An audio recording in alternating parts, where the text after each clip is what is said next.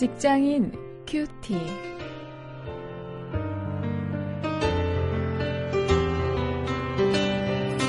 여러분 안녕하십니까? 2월 8일 오늘도 계속해서 창세기 40장 16절부터 41장 1절까지의 말씀을 가지고 비전을 주제로 말씀을 묵상하십니다.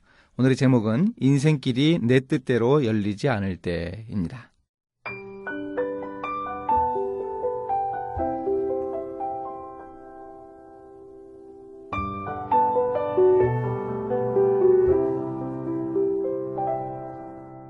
떡 굽는 관원장이 그 해석의 기람을 보고 요셉에게 이르되 나도 꿈을 보니 흰떡 새 광주리가 내 머리에 있고 그 윗 광주리에 바로를 위하여 만든 각종 구운 식물이 있는데 새들이 내 머리의 광주리에서 그것을 먹더라. 요셉이 대답하여 가로되 그 해석은 이러하니 새 광주리는 사흘이라.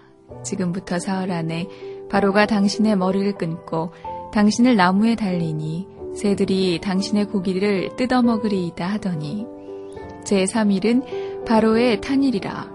바로가 모든 신하를 위하여 잔치할 때에 술 맡은 관원장과 떡 굽는 관원장으로 머리를 그 신하 중에 들게 하니라. 바로의 술 맡은 관원장은 전직을 회복함에 그가 잔을 바로의 손에 받들어 드렸고 떡 굽는 관원장은 매달리니 요셉이 그들에게 해석함과 같이 되었으나 술 맡은 관원장이 요셉을 기억지 않고 잊었더라. 만 2년 후에 바로가 꿈을 꾼즉 자기가 하숫가에 섰는데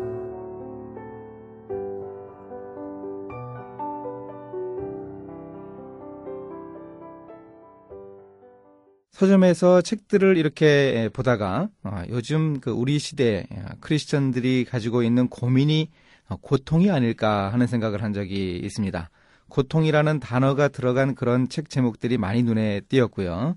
어, 또 하나님께서 어, 나의 인생을 어떻게 인도하실 것인가 고민하는 그리스도인들의 이 번민하는 모습 그런 모습을 책 내용 가운데도 많이 볼 수 있었습니다.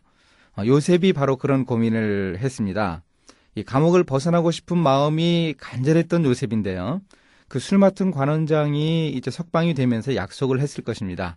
아, 내가 이제 너의 꿈 해몽대로 석방되고 난 후에 아, 너를 구해주겠다고 아마 약속을 했을 것입니다. 그러나 시간이 흘러도 아무 소식이 없었습니다. 아, 그러자 이 요셉은 좌절했을 것이 틀림없습니다. 아마도 그 배은망덕한 관원장을 욕하면서 하루하루 분노를 사겼을지도 모르겠습니다. 그 감옥 벽을 이 쥐어박아서 이 피가 흘렀을지도 모르겠습니다. 그러나 중요한 것은 그렇게 요셉이 좌절할 때에도 무언가 이루어지고 있었습니다. 이것이 정말 중요합니다. 41장 1절에서 우리가 그 사실을 확인할 수 있습니다. 술 맡은 관원장이 이 꿈꾸는 사람 요셉을 잊어버렸던 기간은 만 2년이었다고 기록하고 있습니다. 그 2년의 기간, 꽉 찬 2년의 기간 동안 요셉이 좌절하고 절망했을 것입니다. 어, 그리고 어쩌면 요셉은 그 술 맡은 관원장을 통해서 자기가 그 감옥에서 살아나가는 것에 대해서 포기했을지도 모르겠습니다. 어, 그런데 그것이 바로 하나님의 섭리였습니다. 요셉이 바로의 꿈을 해몽해서 이 총리의 자리에 오를 때의 나이는 30세였다고 41장 46절이 이야기해 주고 있습니다. 누가복음에서 예수님이 이 사역을 시작하시던 나이가 이 30세쯤이었다 하는 것하고 어, 연결되는 것인데요. 당시 이 고대 근동 어, 지방에 이 30세라고 하는 나이는 이 공직에 오를 수 있는 나이였다고 합니다. 어, 그러니 그 2년간의 절망 중에도 하나님의 섭리가 계속되고 있었던 것입니다.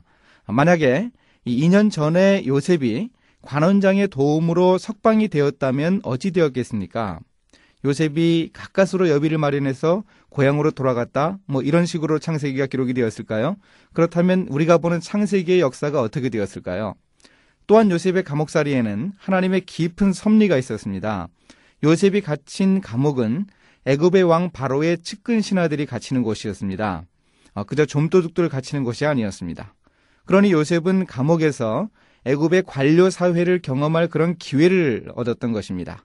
그뿐만 아니라 나중에 총리가 되었을 때에는 이미 안면이 있는 사람들이 이 부하가 되었습니다. 예를 들면 그 술 맡은 관원장과 같이 어, 감옥에 갇혔다가 복직을 했던 그런 관료들이 이 총리가 된 요셉의 부하가 되는 것 아니었겠습니까?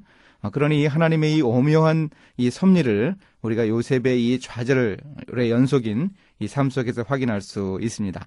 하나님의 이 오묘한 섭리가 오늘날도 우리에게 계속되고 있는 것 우리가 분명히 기억할 수 있어야 하겠습니다. 이제 말씀을 가지고 실천거리를 찾아보겠습니다. 내 인생의 비전이 구체적으로 보이지 않아서 답답할 때가 있죠. 그때 이 요셉의 인생을 우리가 기억할 수 있으면 좋겠습니다. 내게 향하신 하나님의 깊은 섭리, 그것을 한번 되새겨보고, 생각해보고, 해보고, 찾아보죠.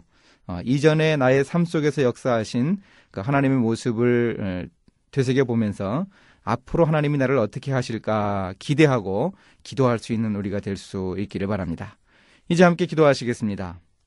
제 인생길도 인도하시는 하나님, 당신의 섭리에 수긍하며 제 인생의 주관자가 되시는 당신을 의지하며 살아가게 하시고 오늘도 계속되는 이 직장 생활을 답답해하지 않도록 인도해 주옵소서. 예수님의 이름으로 기도했습니다. 아멘.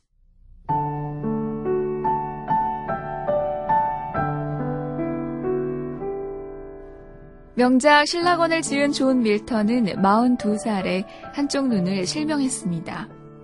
2년 후 남은 눈만저 잃었죠. 그리고 사랑하는 아내조차 세상을 떠났습니다. 도대체 인생에 왜 그렇게 암담한 일만 생기는지 그는 낙담했을 것입니다. 그러나 밀턴은 굴하지 않고 글을 썼습니다. 자기 딸에게 받아쓰게 하여 완성한 신라권은 그렇게 탄생한 것이죠. 그가 겪은 고통이 오히려 위대한 문학 작품을 낳는 계기가 되었던 것입니다. 자신의 인생길이 열리지 않아 보일 수 있습니다. 그러나 어렵고 위험한 상황에서 도망치는 것은 크리스천의 자세가 아닙니다. 하나님의 인도하심은 우리가 인생에 대해 스스로 깨닫고 이해하는 정도를 훨씬 넘어서기 때문입니다. 그 인도하심을 하나님의 섭리라고 말합니다.